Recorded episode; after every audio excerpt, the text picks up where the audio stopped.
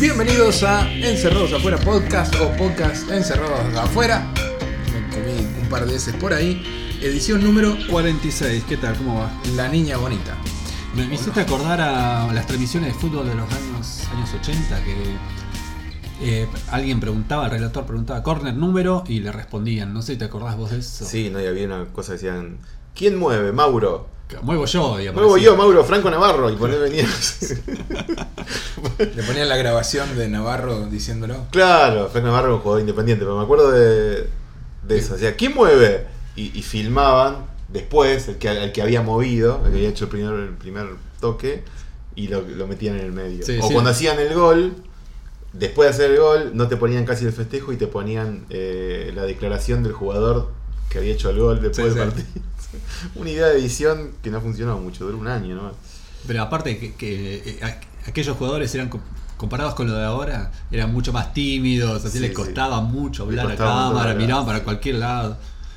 No, bueno, me- me- me- una buena jugada me, me llegó y le pegué y fue- por suerte fue gol.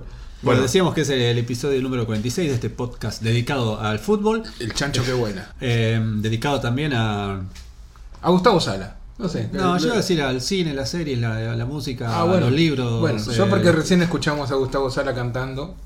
¿Ah, me, sí? me compré, como hicieron todos ustedes, creo que todo, me faltaba yo nada más, la biografía o el libro que eh, va tras la historia de la noticia rebelde.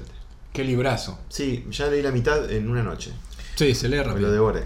Vos no lo terminaste todavía. Leí 80 páginas en una noche. Te lo tengo que pasar para que, Pásamelo de para que No, lo muy bueno porque te metes en, en un mundo que yo, yo- Había cosas que yo me había olvidado, pero que las tenía ahí. Faltaba algo así como este libro, como para accionar Sí. la memoria y decir: Ah, tal, tal programa, Semanal Insólito, o tal, Sí. o tal nombre, eh, Daniel Arauz. Molfesa. Molfesa. O sea, esos nombres que uno los tenía, los Sí. conocía, pero se los- el tiempo los iba dejando muy tapados. Para quienes no saben, que seguramente son muchos de qué estamos hablando, La Noticia Rebelde fue un programa que duró cinco temporadas, Tres. creo. No, no, creo que sí. No, Tres. me parece que no. Después me parece que hubo un poquito más. Pero bueno. Bueno.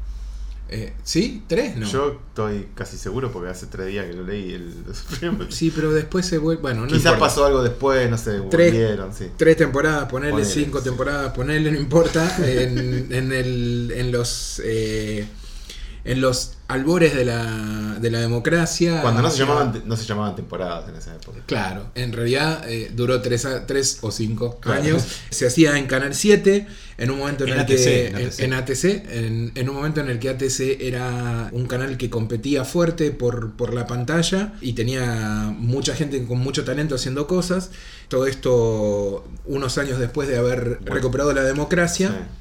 Sí. Por lo cual, todo lo que se hacía en televisión no dejaba de tener cierta timidez a la hora de, de- de las declaraciones este, políticas y a la hora de saber y tener mucha conciencia de cómo usar eh, la voz recuperada. Estaba, estaba todo dado como para. Todo el terreno como allanado para que cualquiera que se animara podía ser un poco más irreverente que cualquier cosa que se haya visto hace- hasta ese momento. Sí. Con, lo, con, con lo mínimo podía ser justamente rebelde, ¿no? Digo, con, con- lo mínimo que se te ocurriera o te animara así un poquito más allá, podía llegar a ser un poco así como sacado, zarpado, digamos. Y frente a eso apareció un grupo de gente que se fue uniendo, está muy bueno como el libro cuenta la historia de cómo se fueron sumando y todo eso, cinco eh, co-conductores eh, que hicieron realmente historia, hicieron un programa que eh, seguramente habrá gente que no, no conozca, pero que yo creo que si van a YouTube y ven algunos de los fragmentos se van a sentir totalmente identificados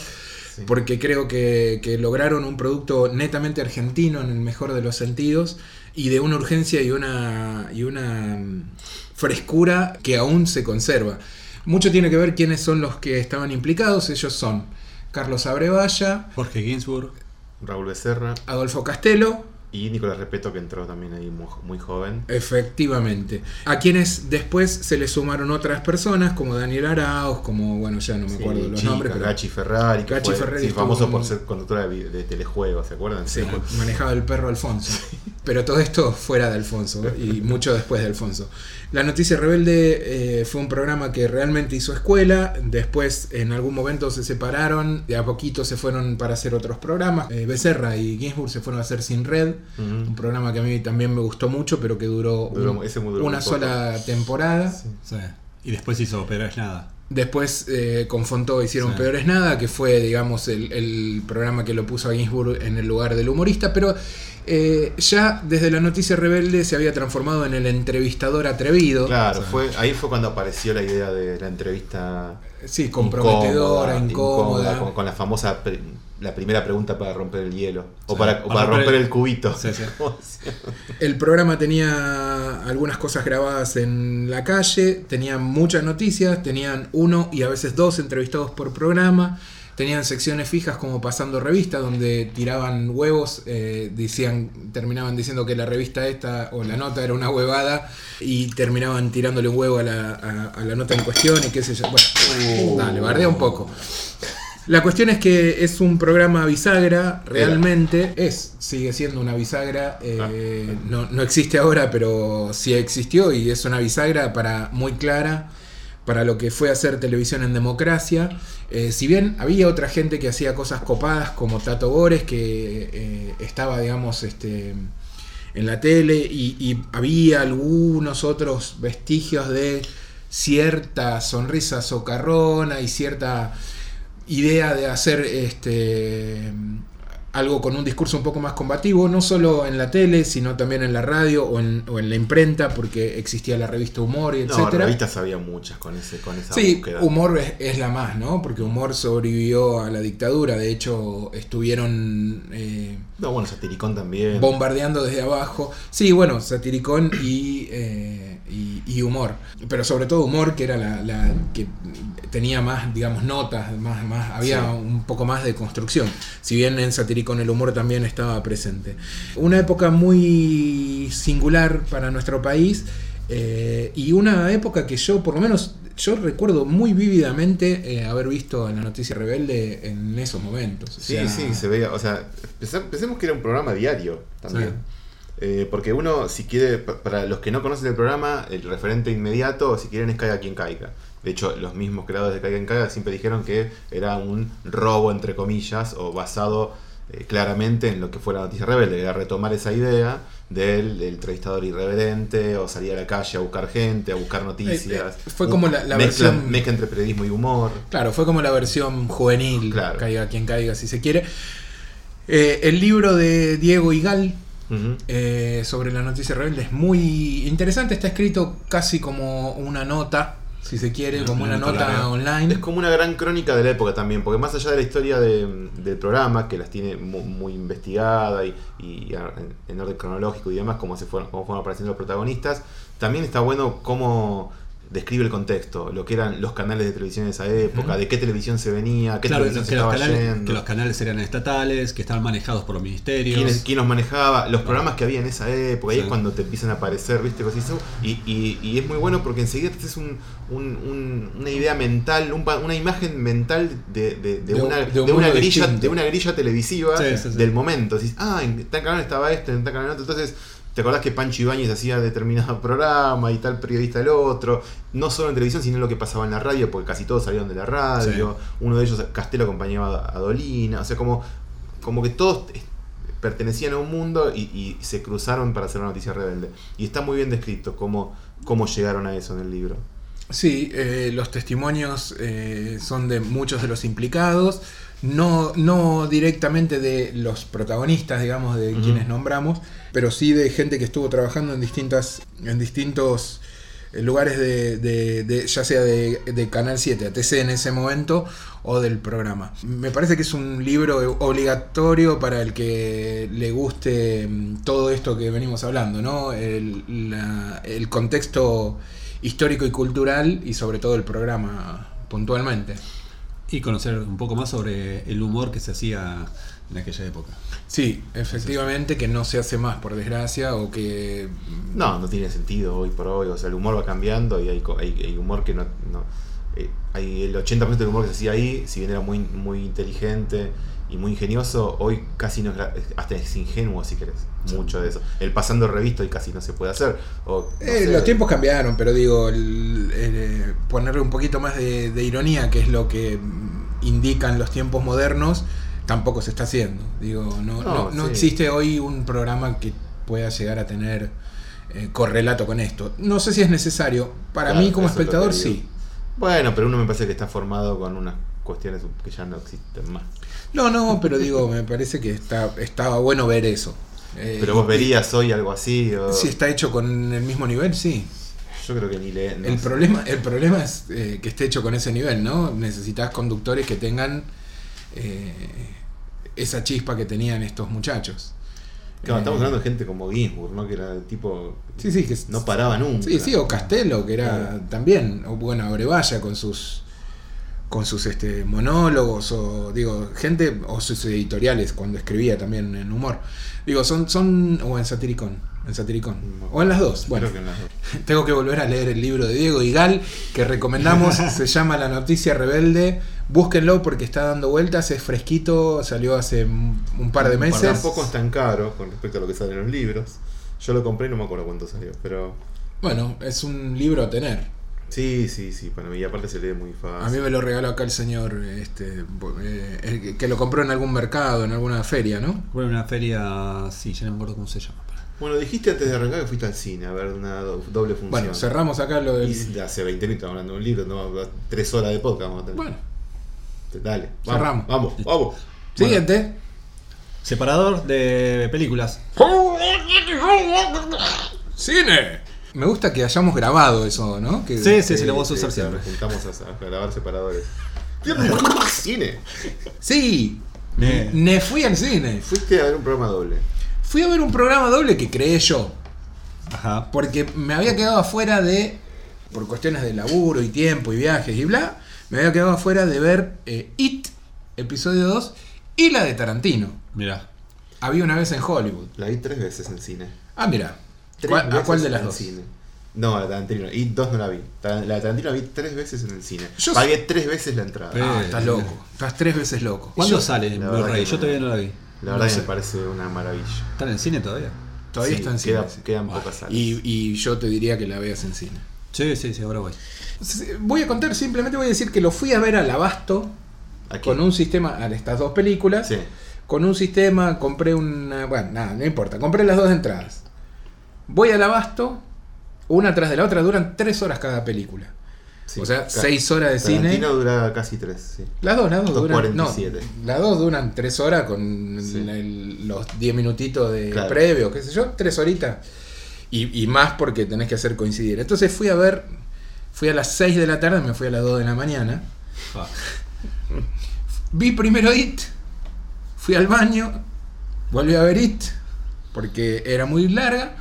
Eh, fui a comer cuando terminó y volví para entrar a la de Tarantino. Cuando, cuando entro, cuando estoy por el pasillito, justo salen de otra sala de cine. Este. ¿A qué te encontraste? No, no, no. Voy, Por eso te fuiste lado de mismo. voy al baño antes. Voy al baño antes. Porque digo, no voy, a, no voy a dividir la película. Fui al baño antes. Y cuando estoy entrando en la sala, llegando a mí, me, siento bien adelante para evitar los idiotas que hablan. Estoy entrando, estoy llegando, digamos, a las primeras tres butacas, tres filas, donde me iba a sentar. Y, señor, me doy vuelta, el de seguridad. Me hizo salir ¿Por qué? diciéndome que estaba haciendo eh, movimientos raros en el cine. ¿Vos? Que yo estaba haciendo movimientos raros. No, Le digo, ¿qué ¿pero qué, estás, qué, es- qué es movimientos raros? Está entrando y saliendo de las salas. Digo, pero ¿por qué vine a ver dos películas?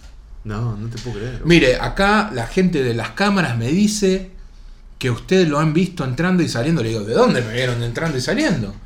Le muestro, porque las había comprado online, le muestro, te mandan unos mails con códigos Sí, QR. Le muestro los códigos, le digo, ¿pero quién me vio? ¿Quién? No, bueno, eh, lo, lo vimos entrando y saliendo. ¿Entrando y saliendo de dónde? O sea, fui al baño en, en la primera película y ahora es la segunda película que voy a ver. ¿Dónde entrando y saliendo? No, bueno, bueno, eh, los de las cámaras me dijeron, por eso lo fui a Se buscar. dio cuenta que era un pelotudo. Se dio cuenta que, era, que estaba diciendo una pelotudez. Sí. Me indigné y lo iba a tuitear. Y después dije, no, ya es mucho.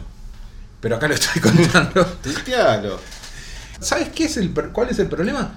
Que sin lugar a duda, nadie va a ver doble funciones, No, o claro. casi nadie. Sí, sí. O por lo menos no eh, gente que tenga tanta visibilidad este, como yo. Y no con esto no es que yo sea una persona bonita, sino que ocupo el doble de espacio de lo Iba con normal. un sombrero. Sí, o alguien, claro, con algo estrambótico. O sea, claramente a mí me vieron. Pero ¿qué? Me, me me enojé mucho. Me enojé mucho, así que tengan cuidado si van al abasto, muestren por todos lados sus entradas. No hagan movimientos raros. Sí, no hagan movimientos raros como entrar, ir al baño Sí. y después Eh, eh, salir del cine. Eviten los dobles programas. No Ay, hagan doble Dios programa. santo, boludo. Sí, No vayan al baño. Bueno. Y así. No vayan al sitio. Bueno, y dos, voy a hacer un resumen breve. Y dale, dale. Si vieron la 1, vean la 2. Listo. No entiendo a la gente que dice que es mala la 2. Y que la 1 es buena. No la entiendo, sinceramente. Para mí son... eh, Lados iguales. Bueno, sí. Claro, sí, sí. A mí la 1 me entretuvo, me parece que está bien, no pasa para mí más que eso. Bueno, la Y 2 la es dos lo mismo. lo mismo. Bueno, ese fue, ese fue el comentario breve. Sí. Ahora Es sigamos con es lo Tarantino. mismo. Y duró menos en cartel, la 2, ¿no? No, todavía está, todavía ¿Todavía está. Sí, sí, sí. Sí, sí, sí, sí, sí. Yo la voy a ver, pero me parece que cuando esté en Liberarte. Me parece bien. Igual es para cine, me parece. Sí, todas son para cine. No, es que tenés los efectos y todo. Visualmente es mucho más poderosa que la La primera. que quiero ver en cine es Ad Astra. Porque yo sé que si la veo de Liberarte me voy a aburrir mucho. Mm. Pero en cine le, le quiero dar una oportunidad. Bigger Than Life. Bueno, ¿y qué- quieren que hablemos de Tarantino o, o no? Yo creo que Porque ya hablé no tantas, tantas veces en mi vida de, esta eh, película. vos tenés otros podcasts. No, ¿Qué podcast no, tenés? No, más allá de podcast. Contanos qué podcast habla- tenés. No, no, ch, ch, no, te tengo escapes. mucho más podcast que ¿Qué otros este. co- podcasts tenés? Tengo uno que se llama Radio Encerrados, Sí, que hago con uno, con otros dos, donde Sí. pasamos tres canciones sí. cada uno. ¿Y qué otro? Y después tengo uno que se llama Drinking Buddies. Drinking Buddies, Sí. Buddies. claro, Buddies. Buddies. Eh, Ah, donde el de, hablan de cerveza. Hablamos de cerveza. ¿Y de las mismas películas que hablas Y acá? de la misma película que hablamos acá y de la misma serie que hablamos acá. Por eso. No, y el otro, el que tenés con Marcos. Y después tengo uno que está ahí eh, todavía mm, interrumpido. Que. ¿Cómo se llama? Se llama Cero Psiquiátrico. Bien. ¿Cuánto- ¿Cuántas emisiones hay de cero? Una sola. Ok. ¿Va a haber dos de segunda? cultura y psiquiatría. ¿Va a haber segunda? Va a haber eh, varios capítulos, sí, sí. Tenemos que armar un segundo capítulo. Tenemos. Eso quiere decir que no van a ver. Para el primero sí. te hizo ver algún Dale, Marco, ¿no? ponete las Te- pilas te- por- que era el- Eh, vi una película de mierda que no me acuerdo cómo se llama, con Audrey. ¿Tattoo Ujú, se llamaba? sí. Basura, pero eh, servía mucho para el delirio del que estábamos hablando, que era la erotomanía. Y leí un libro muy bueno de Ian McEwan que se llama Am- Amor Perdurable, creo. Sí. Es una maravilla. Sí. Y. mm, Bueno, De uno de parte de una trilogía, ¿no? no. No. Entonces me estoy confundiendo. Hermoso libro. No es amor, etcétera y. No, este es Amor. Perdurable. Es también sobre un ejemplo perfecto de lo que es la erotomanía. Ah, ok. Bueno, bien. Bueno, Bueno. ¿y qué otro podcast tenés? No tengo más, ¿cuánto No, querés? te- tenías uno más. Tengo uno más que todavía está inédito. Grabamos como cinco Ah, capítulos. De ese y- no se puede hablar, de ese ok. todavía no se puede Bueno, hablar. bueno. Sí. Tenés podcast abajo del almohada. Pero más allá de eso, no es que eh, me cansé de hablar de la película de Tarantino porque hablé en un podcast, sino que hablé con mucha gente que vio la película y, y siento que me la paso hablando de esta película porque a mí me encanta. Pero podemos hacerlo, porque acá no se habló. No, no. ¿A vos no te gustó mucho? Quiero saber si te gustó. Una mierda. ¿No te gustó? No, solo te estaba provocando. Quiero saber si te gustó. Sí me gustó. Bueno, me mucho, parece, poco. me parece, me gustó bastante. Mm. Yo tengo un problema con Tarantino que estoy cansado de que sea un canchero de mierda. Ah, ¿a vos te pareció un canchero, Y, claro. no, y esta me parece que es la primera película en la que no es un canchero Ah, de mierda. Y le bueno. llevo, le llevo nueve años, no digo nueve años, no. Me gusta nueve mucho películas. digas 40 años. Nueve películas, eh, darse cuenta que puede ser un gran director sin estridencias, sin diálogos eh, de, ah, mira qué cancherito, qué lindo que me quedó, y en papel me toco con él. Digo, es un gran director, es un gran dialoguista, está clarísimo, pero siempre se manda la parte cuando lo hace. Coincido, aunque a mí no me molestan sus canchereadas, pero coincido que en esta película no hay canchereadas o hay muy pocas. Y es una película que. Yo- no, yo ves la, no ves la famosa tarantineada. Yo te diría que ninguna canchereada, ¿eh? Lo que pasa Habrá- es que si habrá vos- alguna cosa que sea, por ahí es un poquito más arriba que las otras, pero ninguna Para es... mí tampoco hay canchereada, pero Sí, bueno. o sea, Hay gente que dice, hay gente que dice que es una película que está lleno de canchereadas y que no le pasa nada. O sea, vos decís, ¿qué estás viendo, boludo? No, pero pará, entonces ¿qué tenemos No que decir del resto de las Lo películas? que pasa es que le llaman canchereada. Brown. le- le- claro, le llaman canchereada a la, eh, eh, la catarata de eh, nombres, de Sí, sí, pósters, de- referencias, bueno, de cosas es- que hacen a el, el color de época, digamos, que el tipo quiere transmitir, lo que era Los Ángeles en esa época, lo que era Hollywood en esa época. Que tranquilamente te los puedes pasar por encima y saltear, ¿no? O sea, Si me no, parece... no hacen ruido, no, no, no, No. no, no están ahí No, iluminados. y me parece alucinante que él haya dado como un manual o un listado de películas para ver antes de... Eso es fabuloso. Eh, porque me parece que lo demuestra él como recomendador de películas, no como, no como apropiador o remixero. Remixero, qué linda palabra. Eh, Remixador si- no, no, sí, remixador, pero remixero, me, remixero me gusta más. Está bien, bueno. Como el Sí, tema de los Yakuriaki. Y me parece que es súper súper sana esa forma de entender las cosas. Me- parece que Tarantino llegó al, al momento, a su edad madura como director, a, a una película de terminar su carrera, porque dijo que iba a ser 10. Sí. Eh, su novena película es la primera que está despojada de vicios y virtudes previas, o por lo menos eh, las aplacó y supo darse cuenta de que todo va por otro lado. Y encima de eso le agregó emoción. Porque es una película que es Sí. emocionante. Eso es- yo creo que no hay ninguna película de Tarantino que sea emocionante. Ninguna.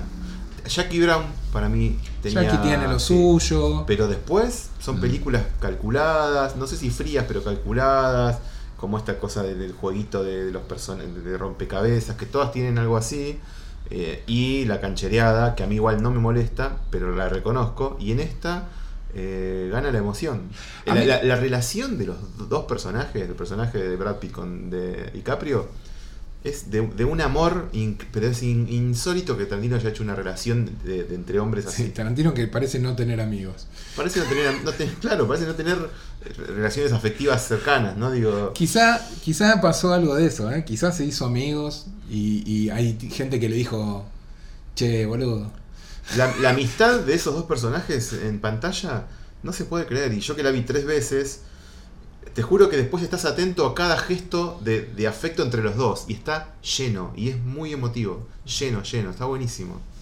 Y el final, bueno, ni hablar. El final es. Sí, es una peli que podés verla sin saber nada de lo que...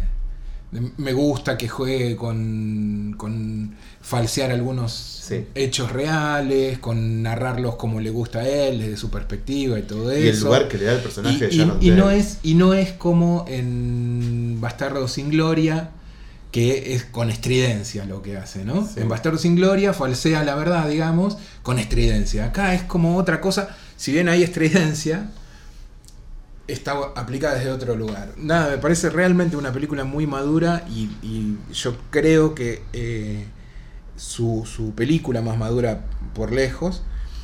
Y no me quería ir, Mira. no quería que termine. Eh, que no me pasó, hace mucho que no me pasa con Tarantino. eh, El es más, estas, estas de, de- de- del oeste y todo eso, ya como dale, loco. Sobre todo si es la segunda película en doble programa en la que te quisieron echar del abasto. Sí, no, el de seguridad quería que se fuera. Después de que me echaron, después de que ve It, después de tres horas y pico, No estaba ahí ir. y yo decía, pero una horita más te banco acá, ¿eh? Mira, Te estaba esperando un patrullero fuera. Nada, muy recomendable. Sí, la verdad. Claramente, mí, y, yo creo y, que lo oh, estamos recomendando a Tarantino, va. pero muy recomendable por los motivos distintos, casi diría por los motivos erróneos eh, para lo que es la filmografía de Tarantino, eh, que son para mí muy acertados.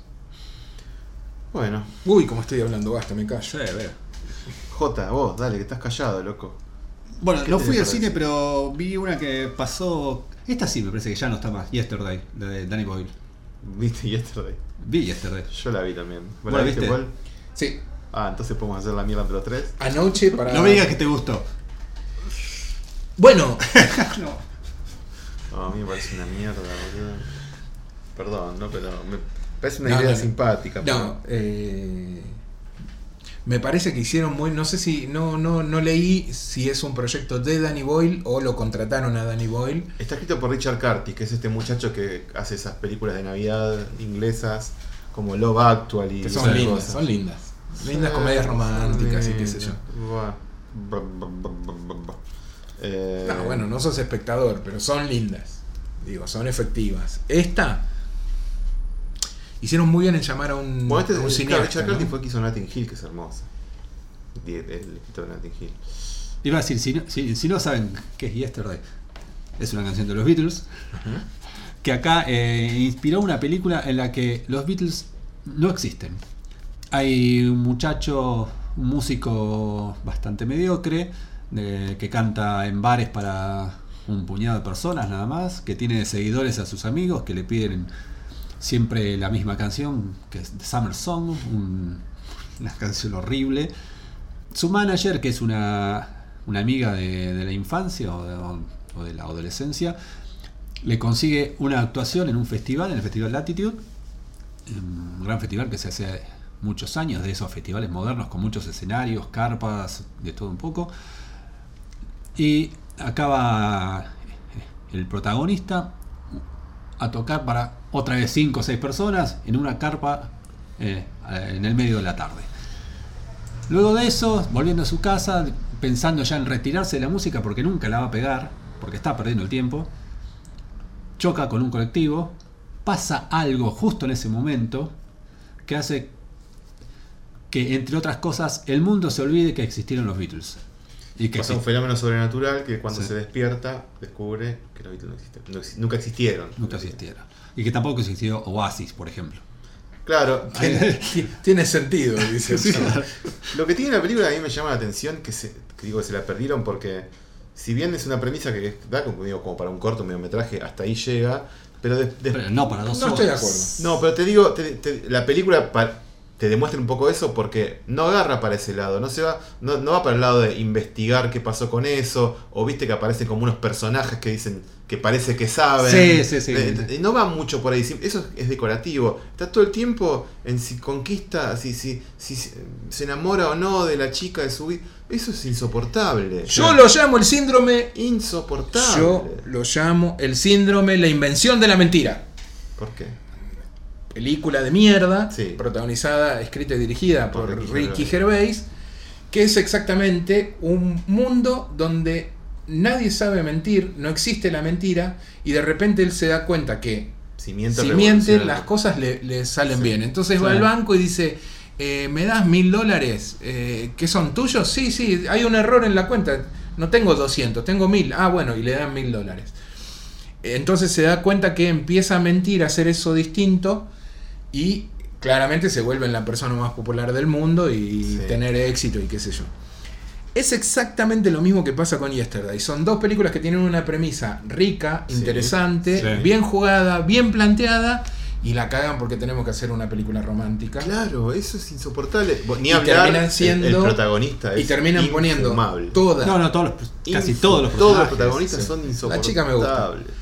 Todo, todo lo que todo lo que está bien encaminado de entrada se transforma en una caída Uf, libre, absoluta, en pos de ceñirse a una cosa de la historia puntualmente y dejar de lado todo lo demás. Lo más atractivo es lo que está dejado de lado. De Sí. hecho, el chiste cu- cuando aparece esta.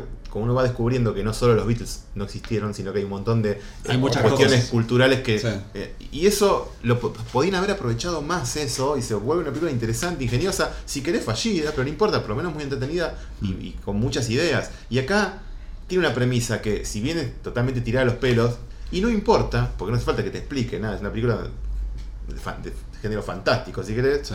Pero el componente romántico está muy fuerte y, y se va para ese lado, y en parte con personajes muy poco atractivos. Ese es el problema. No te importa, si que, si- o sea, no querés que ni que estén juntos, no, no te importa porque no, no pegaste empatía con ninguno de los dos. Sí. O sea, entonces no te importa el destino de los personajes. Y la película se la juega por eso. Y es, la verdad que es infumable. Lo mismo que pasa con Dimension of Light. Dimension of Light tenía un, un problema que era un problema de, de lógica, eh, que era muy malo, que, que la, que la. que uno. que. eh, sí, uno. Me acuerdo había una cuestión que los personajes no es que no mentían, sino que la película planteaba que tenían que decir todo lo que piensan como si eso fuese verdad. O sea, decir, no, no decir mentiras, no quiere decir que tengo que decir siempre lo que pienso. Porque, por ejemplo, venía una, una persona. No, pero no y- era así, ¿eh? No, Sí, no era que acuerdo. tenían. O sea, está torpemente desarrollado quizá, pero. Muy torpe, El tema era que la gente de- no, no mentía, o sea, decía lo que pensaba. Por no mentir, digo. Entonces se pero ahorraban. Son dos cosas distintas. Una cosa No, es. bueno, pero precisamente, pero no era solo porque hacían catarsis y tenían que decir las cosas, sino que no podían mentir, entonces decían lo que pensaban literal. error. Podían no decir nada. Una Bueno, cosa es no es que mentir. avanza- no, pero ahí no avanza la acción. Pero, por ejemplo, viene J y le digo, che, J, bueno, no, no, no- te bañaste hoy, no sé qué, está todo. Podés no decir nada. Bueno, eh, eh, Era un, pro- era un problema de la película. Es un problema porque está, digamos, usado para hacer humor de última. Pobre Sí. J sucio, eh, nos reímos todos de que no se bañó. Pero bueno, el humor de Ricky Gervais. eh, eh, bueno, yo a mí me gusta, sin embargo, que la película tiene algunas ideas visuales que son interesantes. Y hay algunos momentos que me gustan, cómo están filmados y De qué sé yo. Yesterday. Yesterday. Bueno, pues Danny Boyle tiene un Digo, cierta por eso digo, para filmar, hicieron muy bien a llamar a Danny Boyle, que tiene momentos en los que, eh, sobre todo en, en los momentos de transición y todo eso, filma muy bien cosas que parecen, que parecen, sí, pero eh, como que usa, eh, no son nuevos, quizá algunos hasta son recursos que, que usó en Transpotting. No, pero aparte, visualmente. Eh, no, no, no, iba a decir que es impresionante, por ahí es, es exagerado, pero visualmente está muy bien. No solamente cómo pone la cámara, cómo la maneja eh, o cómo está editada, sino con la dirección de arte, que está todo eh, compuesto de una manera perfecta. Por ejemplo, la casa de, de la ejecutiva, que esa casa que, que es como una mansión moderna frente al mar, hay, hay un uso de la cámara que explota de una manera perfecta todo lo que todo lo que tenés en esa casa, Sí. todos los elementos. Y las versiones son mali- en general No, son pésimas. muy malas. Muy mal. La versión de Help me dio vergüenza ajena. Él, harto de estar en ese lugar gritando ¡Help! No, boludo. Por Dios. Eh, Bueno, dejemos de atrás esto. Que Sí, hay mucho más. sí, es una película a- aleccionadora y eso es lo peor de todo, ¿no? Cuando las películas te Oh. empiezan a hacer El bajada de momento línea. en el que va, se encuentra con Lennon me da- es muy, muy patético. No cagues la película. No, sí es vieja ya y esta de no jodas. No, eh, es de septiembre del mes pasado. Es vieja. Bueno, eh, no, no pierdan mucho el tiempo. Si quieren ver algo en Canal 13 Sí. Dentro de un año y medio, No, es una película de Bondi, Es una película, película de Canal 13, boludo, es verdad. en español, pero con las, con 13. las letras en español. De sábado a la tarde, por Dios. Bueno. Che, eh, estoy impresionado porque vino esta, viene esta chica a tocar Billie Eilish el año que viene. La verdad que yo no la conocía y yo estos fenómenos pop adolescentes Mm.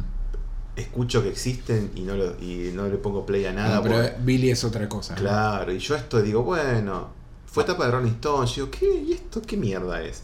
La verdad que a mí me parece espectacular. A mí me gusta de verdad, me parece la producción que tiene una nena de 18 años que tiene un sacó un disco que tiene un vuelo, a mí me sorprendió. Bueno, la cuestión es que viene. La, Sí. entrada, la entrada más barata sale 4 lucas y agotó.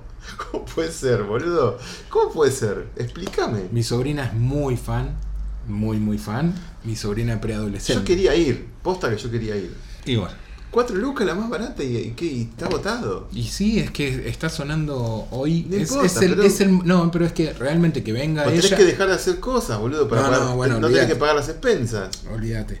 Que venga Billie Eilish es una gran cosa para la música pop actual. Sí, me O imagino sea, que es como que es como- Michael como- Jackson como en si- 83. claro, como si digo. hubiera venido Madonna en el 88, Claro. 87. Sí, sí, debe Eh, ser así. es eso, es, es eso así, eh, o sea, es como un timing increíble. Como si hubiera venido Crash Test Dummies en el 95. Claro. Mm, mm, mm. No sé si tanto como eso. pero, pero, pero bueno, valga, valga, la, valga la, Be- analogía. Por eso, bienvenida Billy a la Argentina. Me lo voy a perder, una pena. Sí, lo puedes ver en Flow, Igual, ojo, eh, vi un par de videos de shows en YouTube. Una mierda, malísimo. O sea, no, no es- no es- o sea, uno en el disco tiene unos, unos arreglos de voces, de efectos, Sí. todo. Y en vivo es una nena saltando con, con un equipo de gimnasia. Bueno. La verdad que. Pero los temas tienen una cosa medio dark y hay como Sí, una cosa no, los videos. Me parece, neogótica. me parece que hay una búsqueda ahí muy interesante. eh, que diría que está apuntado a un público un poquito. O sea que el resultado me parece que es para un público un poquito más grande Sí, del que apunta y eso eh, me inquietó un poco cuando lo Sí, vi un poco digo "Mm, acá hay como un trabajo de del placer de la idea de lo sensual de la idea de, de- de- del Medio, medio retorcido. Sí, no lo digo como un viejo eh, espantado por las cosas nuevas, sino como algo que tiene un- una carga eh, extra, que bueno, supongo que habrá sido lo que en su momento habrá escandalizado a los que vieron a Elvis en el momento que apareció, ¿no? Como que había toda una cosa atrás. Pero ni siquiera es porque, porque hay, hay cosas que vos decís, bueno, esta cosa medio neogótica, y pensás decir, bueno, capaz lo que pasó con Marilyn Manson. A mí me parece hasta más interesante esto, porque Marilyn Manson lo agarró por un lado más payasesco, más, más, Sí. más Sí, estereotipado, pero es que- y esto es muy sutil, y la No, música sí. es oscura, sin ser densa, es simplemente tiene como una cosa, es como un pop bailable, o con un sesgo de oscuridad que a mí me sorprende. Sí, Sí, yo- pero aparte hecho con dos mangos en la casa de ella o con la casa Ah, de la- no sé eso, ¿sí? Sí, ¿Es no, así? sí, no, no, no es, no es una Pero superproducción. el disco está bueno, ¿eh? Ah, El disco está muy bien, muy bien. Yo hablo igual más de, de todo, el conjunto de, de cómo se está marketizando, eh, que hay algo ahí de sensualidad y qué sé yo, medio, medio, sí, oscura. No, no, no, no, no sabría definirlo y de hecho cuando lo vi me llamó mucho la atención no poder definirlo.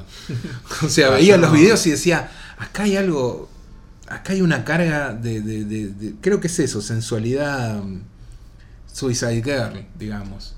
Claro. Eh, que, que me parece que acomplejiza un poco eh, eh, todo, todo lo que rodea a las canciones en sí. porque, porque el público al- al que, que la sigue es muy, muy chico. El decís. público me parece que es muy chico y me parece que esto expone a, a- a- un, mon- a un mundo de cosas Claro. eh, a chicos más chicos que por ahí no tienen esa Tiene- exposición. si no tiene esa información como y de golpe es como, claro, y de golpe es estar ahí como muy, muy...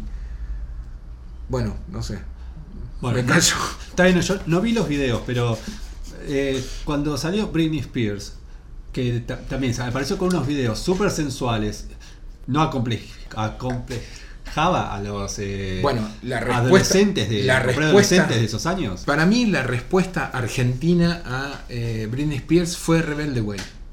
Ajá, Literal. mira. El eco, la bajada pop de eh, Britney Spears fue Rebelde Way. No sé si me equivoco mucho en las fechas, pero me parece que no. Me parece que afectó desde ese lado. ¿Cómo afectará a Billie Eilish? No lo sabemos. Hubo una hipersexualización, o sea, cuando, cuando digo esto digo, sí, hubo hipersexualización, ahí está lo Pilato, ahí estaba esta chica Camila Bordonava, como que hubo toda una movida un- que creo que tiene que ver con una consecuencia de Britney Spears, que en realidad era una sensualidad de chicle, si se quiere, ¿no? De, de chicle y de inocencia estudiantil y la jugaban por ese lado, o sea, ups, I did it again. Ah, Sí. perdón. Billie Eilish no es, ay, perdón, es... eh, te avanzo. es otra cosa que no me parece que esté mal, porque es más acorde a los tiempos, despojada de inocencia si se quiere, pero la cosita darky, gótica, neo, neogótico si se quiere, un poco más lavado, pero gótico al fin, eh, está muy presente y eso me parece que es sensualizar lo gótico. Ponele. Y, pero que está mal. No digo que esté mal, Ah. digo Para mí que, es como una que- mezcla digo entre que Marilyn digo que- Manson y The Antwoord. bueno, yo lo que No. digo es que lo está eh, eh, eso lo está consumiendo un público muy joven. claro. Sí, bueno. que por ahí es- a priori como producto sería para un producto para un público un poquito más adolescente, no preadolescente, es, es la preadolescencia la que está Es como eh, una como esta de The Antwoord. No, pero, no, pero no, Yolandi es sí, es más, está más reventado. Yolandi, es, Yolandi es un techo. Sí, Esta sé. chica está en, Está en- bien, todavía no empezó a subir bien. las escaleras, tenía 30, tiene 30 años, digo. No, pero Yolandi es el reviente por el reviente. La amo. Sí. Pero digo, es otra cosa. No, no, no. Esto es mucho más, mucho más light.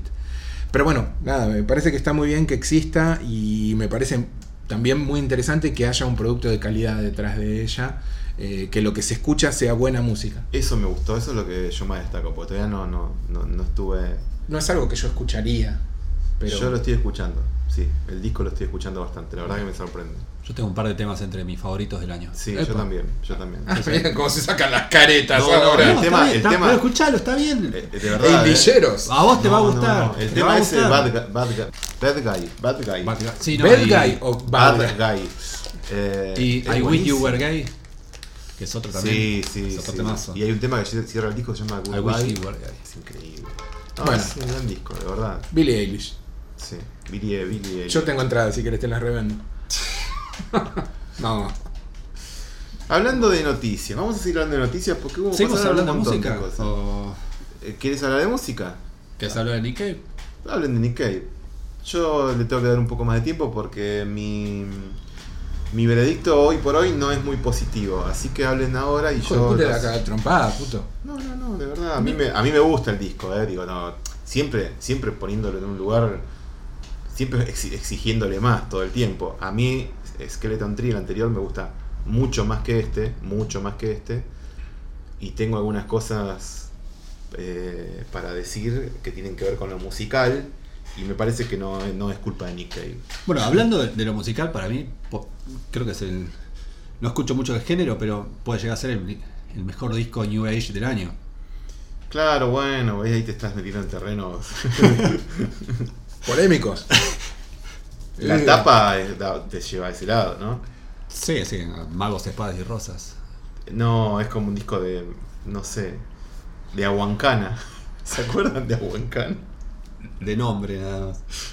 Era como una música para poner de fondo que tenía ruiditos de cascaditas y las tapas eran así. Sí.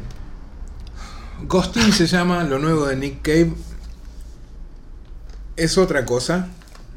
Eh, yo hay gente que habla de una evolución natural después de Skeleton Tree. Tree y del disco anterior. Que a mí no me molestan, no me gustan del todo. Hay cosas que me parecen que están muy bien, pero como discos en general, hace tiempo que no tengo una conexión muy fuerte con, con Cave de, de sentir un disco que fluye. Si bien fluyen, los veo con huecos. Sí. No hay ningún disco que me guste, eh, digamos, entero. Esto me parece que sí, que es otra cosa. Es un disco muy raro dentro de la cavegrafía. Debe ser el primer disco sin baterías. Está bien, pero no se Si aleja es que mucho hay del alguna. anterior. Si es que hay alguna. Pero no hay, no hay, no hay. Eh, y es un disco de eh, etéreo. Como bien dicen, eh, puede ser quizá visto como algo New Age. No creo que lo sea, pero digo, es un disco muy etéreo.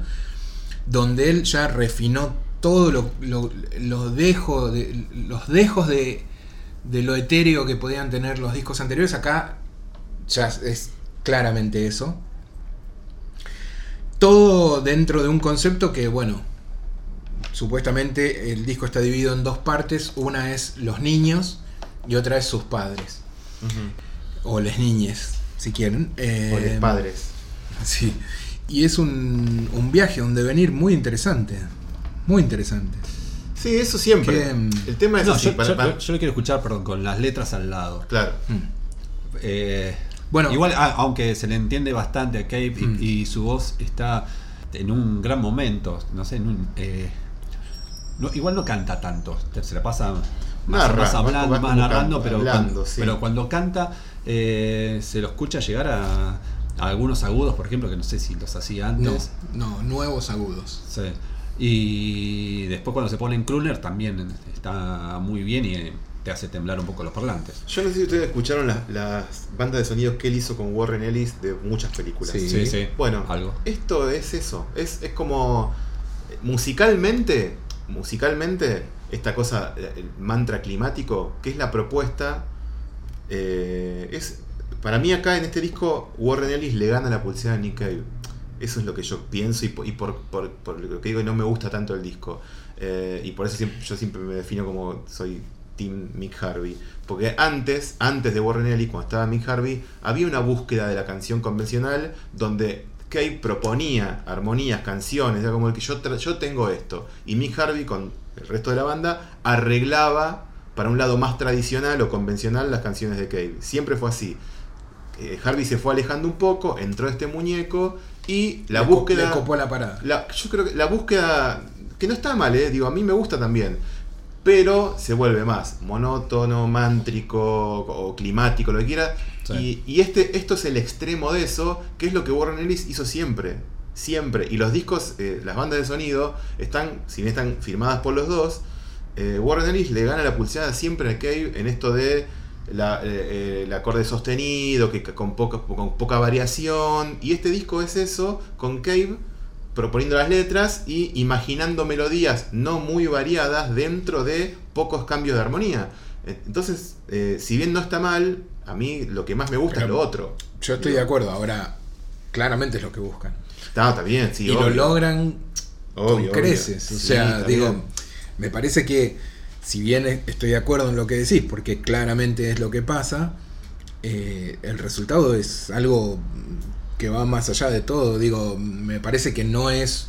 O sea, si veo una, una escalada a esto, si querés, en las bandas sonoras, pero nunca una construcción que veas como pista de que van a llegar acá. Eh, me parece que lo que hicieron, cómo anunciaron el disco, que lo anunció Cave.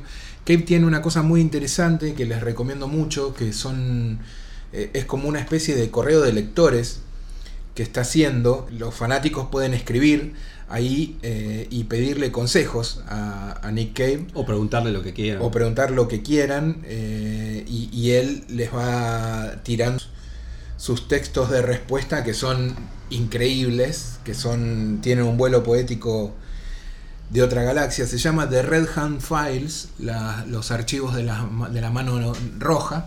Mm. Eh, recomiendo mucho, pueden llegar ahí a, a partir de, de la página de Cave o lo que sea, Red Hand Files. Y ahí, eh, contestándole a, un- a un- un- una pregunta a un fan, dijo que salía este disco que se llama Ghost Teen, Mm. eh, que es imposible no leer algún mensaje con respecto a la, la cercana muerte de, su, hi- de uno de sus hijos. Evidentemente hay algo ahí. Y a mí me fascinó el, el modo en el que lo hicieron. Hicieron el lanzamiento del disco eh, eh, con escuchas en algunos lugares del mundo, que obviamente Argentina no estaba en- entre ellos. Nos caímos del mundo. Pero eh, también ofrecían la posibilidad de ponerte a escucharlo online, que fue exactamente lo que hice. Llegué una horita tarde casi, o sea, llegué justo cuando terminaba el disco, Mira. pero, Pero estaba la posibilidad de. lo rebobinabas. Sí, pero antes de eso podías pedir que, que, te, que te llegue una notificación cuando esté por empezar el disco. Ah, bien. Y, y lo que está, que está todavía en YouTube, es el disco con las letras. Sí. Alguien hizo como una, si se quiere, película, porque inclusive lo narran así, que es eh, simplemente graficar las letras con unos fondos que se van difuminando y qué sé yo. Y que recomiendo mucho porque es como eso, es parte de la experiencia del disco. eh, que empieza hablando de Elvis. Sí. El primer tema, una obsesión de, de, de Cave, empieza hablando de Elvis, eh, que es el crooner por, por excelencia. Y hablando no solo del crooner por excelencia de Elvis, sino del rey. ¿no? Yo creo que. El rey del rock and roll. Yo creo que la- la- es la gran corona que nunca va a poder tener eh, Cave, pero la que debe aspirar desde hace años. Eh, La que debe aspirar desde hace años. ¿eh? bueno, además, está muy flaquito el señor. Pero sí, es muy loco porque, volviendo a lo que decís vos, empieza refiriéndose a Elvis y la música no puede estar más alejada no. Eh, de- de- del universo, de la imaginería Para mí, eh, Skeleton Tree ya iba para este lado, nada más que ahí tiene unas baterías, pero tiene una cosa Son de. canciones más clásicas, si querés, Sí, más o menos. afectaditas. Hay una de cosa de repetición y de intensidad que sube y baja y de temas largos que si le sacás esa, inten- esa intensidad o esa cosa rítmica, casi que te queda esto. Eh, Sí, pero en el otro son más canciones. Acá no hay Sí, canciones. sí. O sea, lo que decís, bueno, Claro. hay, hay la melodía, todo va por otro lado. A mí, a mí lo que me pasó con este es que, si bien me interesa y es que y pertenece a su universo y por eso siempre presto atención y demás, este lo escuché una vez y me aburrió muchísimo. Y, y como y es, un, es una propuesta que se repite a lo largo de todo el disco. Yo digo, uff, boludo, todo bien, pero Bueno, a yo... mí me, me- no es que me dejó afuera, me aburrió. No, a a mí me pasa que tengo que bajar un poco la velocidad, tengo que bajar un par de cambios, estar muy tranquilo porque me propone sí, eh, este, este disco, dejar lo que estoy haciendo y prestarle atención. Eh, Sí, sí. Que esos son los mejores discos. Los que te obligan a estar a su ritmo. Y, y- y con, con un despliegue, ¿no? Y un- una potencia, más allá de todo. Yo creo mucho en que a los discos hay que saber entrar. Sí, sí, claro. Eh, Son los mejores discos. no, digo, claro, primero por eso, pero me refiero no. Saber entrar no. Hay que. Digamos, todos los discos tienen algo, una canción que te va a agarrar. A mí la canción que me agarró, que me hizo entrar al disco, es un- eh, la última de lo que sería la primera parte, Sí. se llama Leviatán. No sé si les puede funcionar, les recomiendo que vayan a Leviatán y escuchen ese tema como, como tema solo, porque sí pasa esto que las canciones tienen una unidad que casi parece que fuera un tema largo, pero si van a Leviatán, algo hay ahí. bueno, Y de ahí Gostín, y de ahí, bueno. Me, me parece un gran trabajo. Y más allá de, de si es, digo yo, es de- absolutamente desde lo subjetivo, me, me llevó una reconexión muy fuerte con él.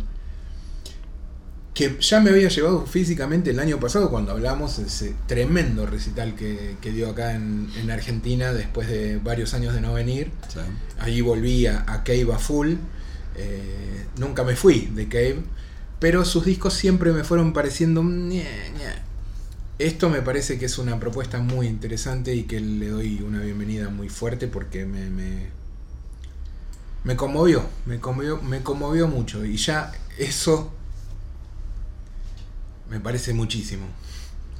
En un momento en el que la música no me está conmoviendo tanto, ¿no? ¿Cómo? ¿No Eh. te conmovió el disco nuevo de los Pixies? ¡Caca! Eh, Justamente, el mejor ejemplo. Amo a los Pixies, pero los Pixies Sim Can Deal no son los Pixies. qué malo que es el disco. Pero ¿sabes qué? A mí me pasa algo muy loco. Hay una canción del disco nuevo que me parece. me vuelve loco. Ese, tienen eso. Fran Black cuando a veces te la pone en la nuca, porque el tipo siempre tiene un recurso melódico que Sí. seguramente por repetido, por reconocerlo de tantas veces que lo escuchaste, Sí. y lo vuelve a hacer, vos decís, ah, hijo de puta, vos hacías esto. Y hay una canción del disco que no me acuerdo ahora el nombre. Que Una me de la parece segunda mitad. Hermosa. No, es uno de los adelantos que tuvo, que hubo. Que me parece súper sencilla y Sí. lindísima, lindísima, lindísima. El disco es pésimo. Bueno, a mí me parece, me parece que no, bueno, obviamente no tiene nada que ver con los Pixies de los 90, pero me parece que la segunda mitad de este disco levanta un poco. Está- son mejores las canciones de esa, de, de Puede esa ser. parte. Llegué ahí eh, ya pensando, bueno, un tema más y, ter- y, y termino- y lo saco porque no pasa nada. Catfish, no sé cuánto se llama el tema que me gusta a mí, que fue un- el simple de adelanto. Sí, Y me encanta esa canción, me encanta. De mis canciones preferidas del año. mirá. Y después cuando vas a escuchar el disco nuevo de los Pixies, dices, "Ay, boludo, ¿por ¿qué, qué, qué necesidad? Pero bueno, Lo peor de todo es que hay una Argentina ahí. ¿y qué, qué tiene que ver? Sie- siempre hay un argentino Para o mí era un argentina en todos orgullo. Para mí era un orgullo. Era los Pixies, mi banda. En todas las tragedias hay metido un argentino o una argentina. Sí, Estuvo- sí, sí. Antes estuvo la chica de The Maps que falleció esta semana. Sí. ahí, como bajista. Kim, no sé cuánto. Que le echaron.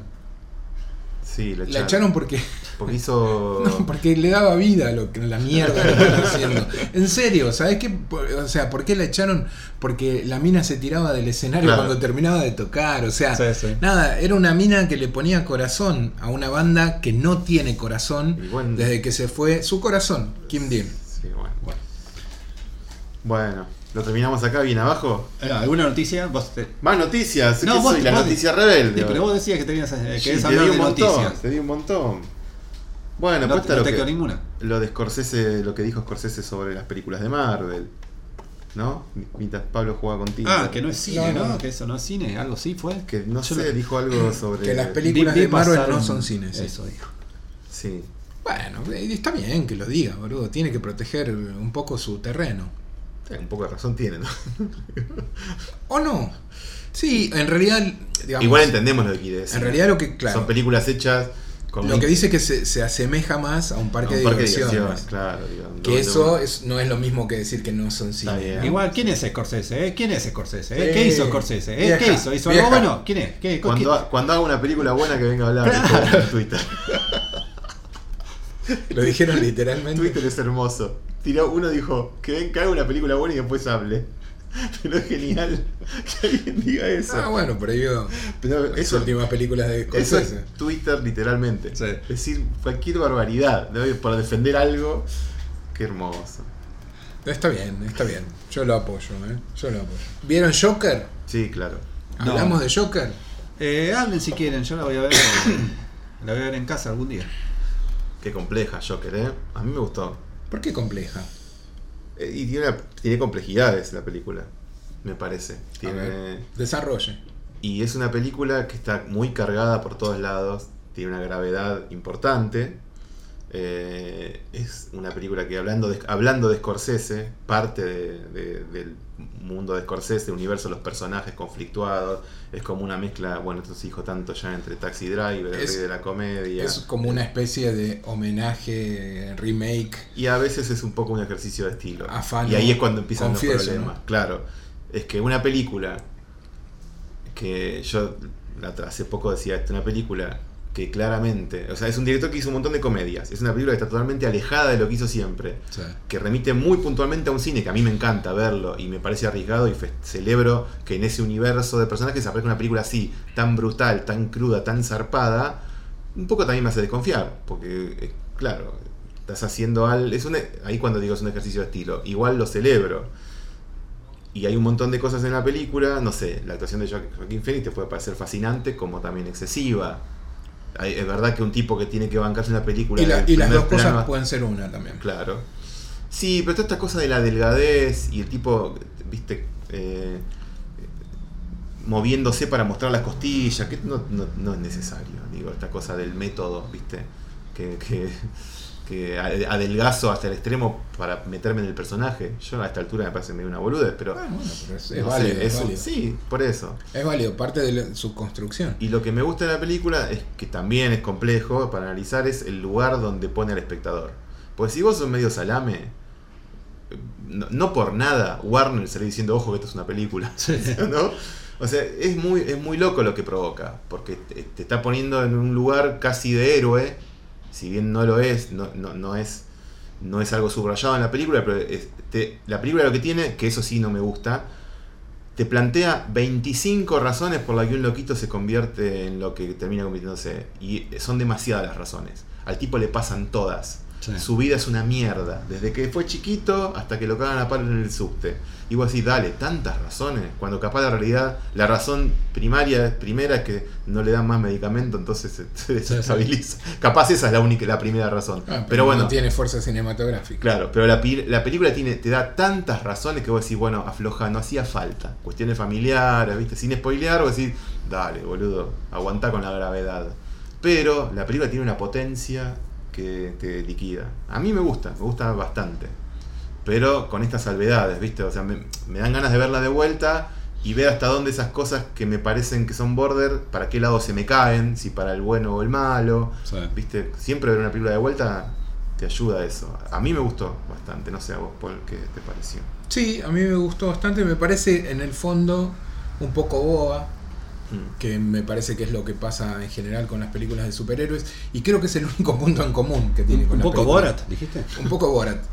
Un poco, un poco, ojalá, no estaría mal. Me parece un poco boba porque digo, en un- al final del día es como para esto. Todo esto para esto, ¿no? Por otro lado, me parece una película muy arriesgada para que se haga en el contexto industrial actual. Eh, primero por la exposición que requiere y después porque me parece que sí, nosotros nunca vamos a poder entender la película como la puede entender alguien, como puede entenderla alguien que vive en Estados Unidos, donde mm, eh, cada vez más eh, tienen clara visibilidad eh, las, las locuras de, de los particulares, ¿no? O sea, eh, Sí, sí, sí. en un país en el que es común, es moneda corriente ya, por desgracia, eh, el que agarra y empieza a hacer justicia, entre comillas, eh, propia, eh, desde lugares de locura, armar la justificación de alguien que hace eso, porque es eso, en realidad es alguien que ve que todo es injusto y hace como justicia para su lado, desde su visión torcida de las cosas, debe ser algo muy difícil, sobre todo teniendo en cuenta esto, ¿no? todo lo que implica Estados Unidos hoy eh, en ese, con ese tema. Alguien que no es de Estados Unidos lo ve como una película de ficción, claramente. Eh, ¿Vos decís? Yo digo, sí, mm, es una película de ficción, no cabe duda. En Estados Unidos ya hubo un montón de, de gente haciendo declaraciones previas eh, por lo que podía ser. Claro, yo no, no digo que ya sé que es una película de ficción, pero lo que digo es, por algo Warner te tira No, esta, bueno. esta estupidez. Hay, hay gente que no, no la vive así, No, evidentemente, ¿no? No, y de hecho, yo creo que por desgracia, eh, esperemos que no, pero puede llegar a haber eh, repercusiones, digo, casos de gente. mm, Está justificando al loco, ¿no? Bueno, que en el, en el universo de la construcción de un villano, de una saga de superhéroes, donde necesitas que el contrapunto y la, alienación te lo ubiquen enfrente, del lado, de la vereda más enfrente posible del héroe, eh, está perfecto. Ahora, lo que vos decís, lo que hace la película es ponerte de su lado. Y un poco creo y- que sí. y- no, un poco no, 100%. Vos sos el que te duele cuando le pegan a él, vos sos el que ve la injusticia que él padece, o sea, el punto de vista es el, es el de él. No- y lo que No- pasa también es que... No se casa con eso, al Claro. final, digamos, se, se empieza a despegar y empieza, empieza la película, utiliza algunos trucos para hacerte ver que lo que estás viendo por ahí no es todo, no es todo tan como lo ves. Vamos a Claro, decirlo así sin, claro. sin arruinar nada. Pero Bueno, ese momento que Eh, te explica todo pero, malísimo, pe- bueno, y bueno, pero es que, es que, bueno, los espectadores no son todos lo mismo. mía, boludo, pero digo, es bueno, es, es el problema que tiene cuando haces una película en el, en el estrato industrial. Si haces esa película de manera independiente, no tenés que ser gráfico a la hora de explicar, no tenés que sentarte frente a cámara y decir lo que pasó acá fue esto y aquello Ah, y aquello. sí, sí. Acá lo hacen porque es una película que está hecha para todo público, aunque sea prohibido para menores por la temática complicada que tiene en Estados Unidos. Eh, me parece igual al final del día que es una película que está mil por ciento apoyada en la, la actuación de, de, de Joaquín Phoenix y que sin él hubiese sido otra cosa. Y yo creo que mucho más fallida porque digo, Y te si te hubiese resaltado más todas estas razones o estas excusas por las que el personaje termina siendo lo que es, o si, bien está muy subrayado, esta cuestión del abandono del Estado, Claro. de la diferencia social, viste, eso está muy presente en la película, Sí, sí, sí. muy fuerte. Eh, Me parece que, que- que la película, digamos, el gran acierto es el casting de él. Bueno, el, de- el de todos, diría. En general están todos bien. Me parece buenísimo que salgan a decir antes de que todos digan, "Oh, esto es Red Scorsese, que salgan a decirlo ellos, me parece que es genial. ah, salieron, salieron a decirlo Sí, lo, lo dijeron antes y me parece buenísimo que en, en- vivimos en una época donde el remix eh, es inevitable, donde eh, el, el sacar ideas eh, visuales, temáticas o qué sé yo de otras fuentes es, es lo cotidiano. Entonces asumirlas desde el vamos me parece que es la forma más inteligente de hacerlo. Sí, como más. Y además también te baja, lugar vos, claro, ya te baja, te, baja, te baja primero el, el- el- el distanciar al espectador que puede estar pensando, uh, esto es Red Scorsese o qué sé yo, no, ya lo entras sabiendo, sí, esto Claro. es un homenaje a Scorsese, esto es... Y me parece muy brillante eso como idea, no, no sé si fue buscado, pero me parece que es la forma más inteligente de, de hacerlo. Eh, y el resultado claramente está ahí, se ve y qué sé yo, ahí están eh, las películas de, no sé, de Charles Bronson, Serpico, hay un montón de películas que están ahí, inclusive este, citadas de manera literal. Me parece que está muy bien lograda, pero no me deja de parecer al final del día Un poco boba. un poco boba y quizás hasta celebre que sea un poco boba. Porque no ser boba sería ser todavía más cruenta con cómo y qué cuenta. Eh, más cruel. eh, más descarnada. Y quizá esa es la película que me hubiera encantado, encantado de ver, Pero no se hubiese hecho nunca. pero el mundo está mejor sin esa película. Yo no sé, el mundo no, no Yo- puede, estar, no puede estar peor. No, yo creo, yo creo que, yo creo que la película más descarnada, esto, más descarnado, Posible. lo más descarnado posible, esto, llevado digamos a ese extremo, sería un problema en el mundo actual. Y esto para mí no es un problema hoy en otros lugares que no sean Estados Unidos. Hay que ver y, y, mm, tengo mucha curiosidad por eso, por cómo se puede sentir desde el otro lugar. Cuando tu primo lo mató un pelotudo en el colegio Sí, sí. secundario, cuando eh, vos tenés, este, no sé, a tu vecino que uno de estos locos que sale y atropella, o el que sale, o el que se viste de Batman para entrar a matar a gente en el cine. Digo, así de claro, Sí, lineal, se vistieron de. Batman, se vistieron de Batman, no de otro personaje, del enemigo del guasón para matar. O sea, es como todo muy, muy, digo, Dios mío.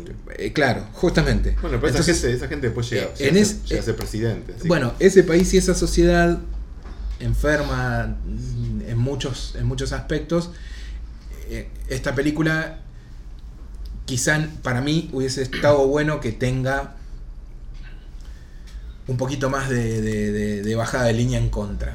Pero bueno, no lo tiene. Sos un, un pacato, sos un No, no, pacato. no, no. Me parece que justamente para mí está perfecta así. Pacato. hubiese sido buenísima siendo más cruel, más cruenta, más, más visceral. eh, pero Igual por es, suerte es, es, es Por un suerte poco fuerte, ¿eh? Es un poco. Sí. No sé, para mí no se anima, pero no se anima también porque es una película industrial, insisto. En, en el marco del industrial. creo, no a mí, a mí me gusta creer, igual es una ingenuidad que voy a decir, porque a, na- Perdón, a nadie se le va a perdón, pasar. Perdón, lo que quiero decir es, si vos haces una película que referencia al cine de los 70, que fue el cine más visceral que se hizo en Estados Sí. Unidos, con temas jodidos, en serio, tratados de una manera súper adulta, súper seria y sin ninguna concesión, si apuntás a hacer, a, homenajear ese cine y después te quedás un poco en el camino, mm, y me parece que es el mal que tiene esta película porque no tiene la libertad de acción que tenían esas películas en esa época, en los 70 Lo que pasa es que al lado de los estudios, en los 70 los estudios le daban la guita a los, a los, Sí, sí, a los sí. autores y les decía, hace tu película. Acá me parece que se, se tiene que contener porque si no, no existiría. Pero esta película no está tan contenida, me parece, y a veces me- a mí me dan ganas de pensar, por más que no sea así, no sea así y sea muy genio lo que pienso, que a Warner di- dijeron, no, no pasa nada, está todo esto, va, está todo bien. Che, no, no es muy fuerte. No, no, no. Y los chabones le- se la comieron y le, y le clavaron una película que Warner creo que se arrepintió de haber hecho. Estoy diciendo una pavada que posiblemente hay, hay No, no 150 ejecutivos diciendo, no, Sí. Gil, ¿sabes? Todo, está, todo calculado acá. No Pero a mí me parece sí. que en el contexto de lo que hacen de superhéroes, esto se les escapó un poquito. Yo creo que no, yo ¿No? creo que yo creo que es sí va Sí a ser no, sí. No, yo creo que no, que no se les escapó, yo creo que todo está súper revisado porque sé cómo trabajan, digamos, los estudios hoy, pero independientemente de eso, eh, la película, antes de que se vea ya, es la una de las películas más taquilleras del año, se llevó premios en festivales no hablo de eso, grandes. hablo de Digo, igual me, parece sea- que, me parece que lo que va a pasar es que esta película va a cambiar eh, muchos aspectos de las películas de superhéroes. Vos decís que van a ser, van a ser como más graves, más serias, más violentas. Y yo creo que sí. El problema, y esto me parece que es clave, es cuál es tu punto de partida. O sea, no puedes hacer más grave y violento al Capitán América. No, Sí, quizás sobre, a Hulk. sobre todo si hiciste Pero- una de Thor que es un cago de risa y está Pero, buenísimo. pero estoy No hablando, estoy hablando de Marvel. Cuando pensás en DC, Claro. el único personaje con profundidad verdadera para mí siempre fue el Guasón o el Joker. Sí. Eh, creo que no hay ningún otro personaje de No, Marvel. bueno, Batman Sí, siempre fue. De, perdón, de DC. El- no, pero bueno, pero es que justamente es todo mucho más superficial. Creo que el único, y me estoy olvidando de alguien que sí, que es eh, la cosa del pantano. Ah, bueno. Pero después, me parece que profundidad psicológica, Intenté ver el trabajo. primer capítulo de la serie de la cosa del pantano. No, yo no. Uh, No, 15 Dicen que no está mal. 15 al final, minutos vi, no, que- vi que ahora- no, no, pero que después se pone mejor. El cuarto Eh, capítulo se pone. Sí, en la Sí, cuarta, hay que- en la hay que- cuarta hay que seguirlo. temporada. Sí, Sí, como la noticia rebelde. Pero Bueno, y por otro lado me gusta, y quiero decir, ya lo, lo escribí por ahí, pero me, me gusta eh, remarcar la idea de que no, pedazo de pelotudos, no fue Editorial Novaro el que le puso guasón al guasón. Se la, eh, eh, ¿Dijeron eso? eh, hay varias páginas que dicen eso. Mira. Y me parece medio terrible, eh, Mm. porque no... En, eh, la editorial Novaro, que son quienes este, en México lanzaban muchas eh, historietas de DC y de Marvel también, eh, lo bautizaron el Comodín, no el Guasón. El. Guasón es el nombre que le ponen ya eh, entrado todo en la serie de Adam West. Claro. Este, y que después muchos cómics agarran como propio y le ponen el guasón. Sí. Sacan el comodín. Eh, Pero, ¿en qué lado fue el bromas? no, eso, eh, el bromas fue una, una falsa publicidad. Alguien hizo como una joda en, en España, como que se iba a llamar en España el bromas, y medio salieron todos a decir, oye, que no sé, y no, y era, un- era Ah, cualquiera, porque le pusieron Joker. Fake news. Bueno, Sí. ya estamos. Pero, eh, perdón, es muy bueno. Tengo un chat con gente de España que hablaban de, de que les parecía muy gracioso que una película así de grave se llame Guasón eh, y además como el, ¿no? como el, el hecho de la guasa, lo- la broma. Sí, sí. Eh, y yo les explicaba que no es una palabra que en Argentina por lo menos no existe. ¿no? La guasa no existe. No. Eh, o sí, guasa y guaso, pero que es otra cosa. Y que Guasón históricamente está linkeado en Argentina con el Joker. Por lo cual celebro que se llame así. Se llama así en toda Latinoamérica, menos en Brasil que se llama capoeira, capironga, capironga Mira. creo, capironga. Bueno, hay- vos decías que acá no existe Guasón y nadie sabe cómo se escribe, porque ya vi Guasón escrito con Z. En la tele, por ejemplo. Qué hermoso. Estreno de la semana, el Guasón con Z. El Guasón. Y sin Bueno. embargo, es un buen momento para eh, decir qué pasó con los guasones. Es el momento para que se vuelvan a unir y salgan a tocar, ¿no? Uy, Dios. Nunca la escuché. Solo vos te acordás. Va, sí, sí. Pero ¿De- fue de una qué? banda, boludo. Ay, había una banda, sí, no sé de qué casi época. hasta diría exitosa, ¿eh? En, su, en algún momento, con cierta trascendencia, los guasones. Es de, de hace 10 años más o Sí, menos. sí, ¿no? yo. Es el momento. Ahora dice, yo tengo un disco. Es nuestro momento. No, no, pero. Muchachos, es nuestro momento, ¿no? Si no salen ahora, no, no, no se vuelven a reunir más. Que salga el líder, el guasón. Claro. Bueno, hasta la próxima. Bueno, chao, chao. Chau.